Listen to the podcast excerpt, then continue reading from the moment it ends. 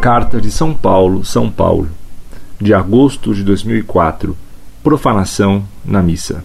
Prezado amigo e professor Orlando, primeiramente gostaria de me desculpar pela demora em marcar o jantar em que apresentaria o senhor e a sua esposa aos meus pais. Estou esperando o Marcelo arrumar nosso escritório no interior, pois gostaria que ele estivesse presente. Acredito que no mês que vem será possível.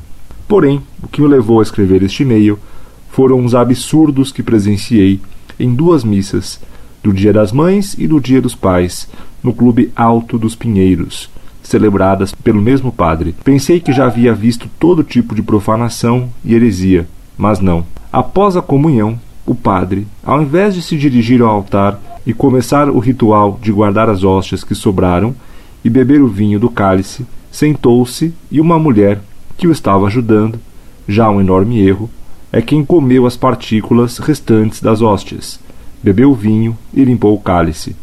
Uma verdadeira profanação do corpo e sangue de nosso Senhor Jesus Cristo. Indignado, retirei-me da missa. Diante disso, gostaria de saber se podemos denunciar este padre, para quem, e se essa denúncia surtirá algum efeito prático. Atenciosamente e sempre rezando para o Senhor e nossos amigos da Monfort, de seu amigo e aluno.